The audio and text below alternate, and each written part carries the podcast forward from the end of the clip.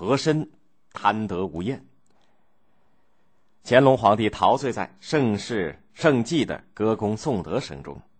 丧失了上台前励精图治的进取精神，追求享乐，骄奢淫逸。上行下效，朝廷的官员的腐败之风也日益蔓延，大贪官和珅就是一个典型。和珅是满洲的正红旗人，公元1769年承袭三等侍卫，在皇帝出巡的车轿边当差。有一天，乾隆帝坐在龙轿里阅读边疆呈送的报告，读到一段说某要犯逃脱的消息，忍不住发了脾气，恨恨地说：“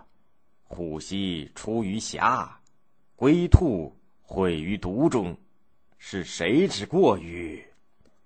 侍卫们不知道这是《论语》当中的一段话，莫测高深，面面相觑，互相低声打听。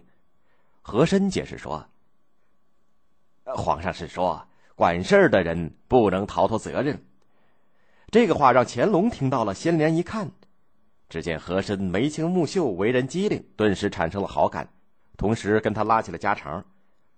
和珅于是就被提升为御前侍卫。他善于察言观色，处处投皇上所好，使乾隆对他越来越宠信，一天见不到他就觉得心里缺了什么似的。和珅因而飞黄腾达，数年之间一步步升上了军机大臣、大学士的高位。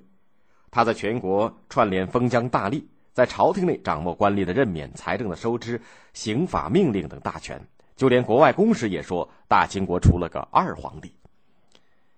和珅掌握了朝政大权以后，更加肆无忌惮地搜刮财物，贪污受贿，卖官鬻爵，敲诈勒索，侵吞贡品，无所不为。皇宫当中有一匹高2尺、长3尺、用整块的和田玉雕成的御马，被他公然地偷回了府中。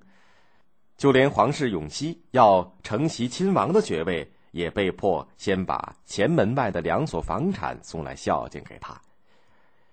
有一天，皇子永聪失手打碎了皇宫当中一只直径1尺的碧玉盘，害怕受到父皇的责罚，哭着来求和珅想办法。和珅微微一笑，命人从屋子里取出一只碧玉盘，不仅尺寸更大，色彩比打碎的那只好看得多。原来各地献给皇上的贡品，上等的都落到了和珅的手中，送进宫里的不过是他挑剩下的货色。和珅贪权好财，乾隆皇帝并不是不知道，但是他却采取了包庇纵容的态度。公元1786年，御史曹锡宝参谈和珅的家奴刘全违反制度，盖造豪宅，服用奢侈，有仗势受贿的嫌疑，请求查处。乾隆知道曹御史醉翁之意不在酒，就把奏章下发给督察院处理，有心写上追究明白，非为开脱和珅之故的批语。手下的官员会议把风声泄露给和珅，和珅让刘全一夜之间把新屋拆了个干干净净，结果曹锡宝得了一个妄言不实的罪名，降官3级。乾隆帝又召见他说，你是个读书人，怎么不明白行事机密才成功的道理呢？话是这么说，不到半年，乾隆帝却又操办了女儿同和珅的儿子的婚礼，对和珅的宠信反而有增无减。乾隆帝做满了60年皇帝，自称不敢超过祖父康熙皇帝的在位时间，于公元1796年把皇位传给了第15子永琰，自己坐上了太上皇。永琰即位就是嘉庆帝，又叫清仁宗。和珅并不把年轻的皇上放在眼里，照样飞扬跋扈，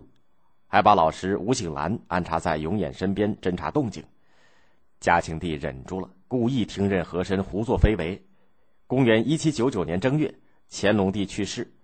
嘉庆帝立刻宣布了和珅20条大罪，削去官爵，把和珅投入大牢，并且抄了他的全家。许多人都知道和珅家产殷富，但是抄家的结果还是让天下人惊得目瞪口呆。查抄的清单有100多页，金银财宝、古董珍玩、绫罗绸缎多的不计其数，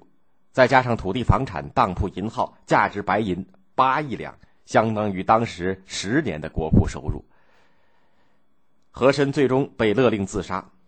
从他家抄出的金银财产被嘉庆帝运进了宫内，所以民间编写了2句谚语：和珅跌倒，嘉庆吃饱。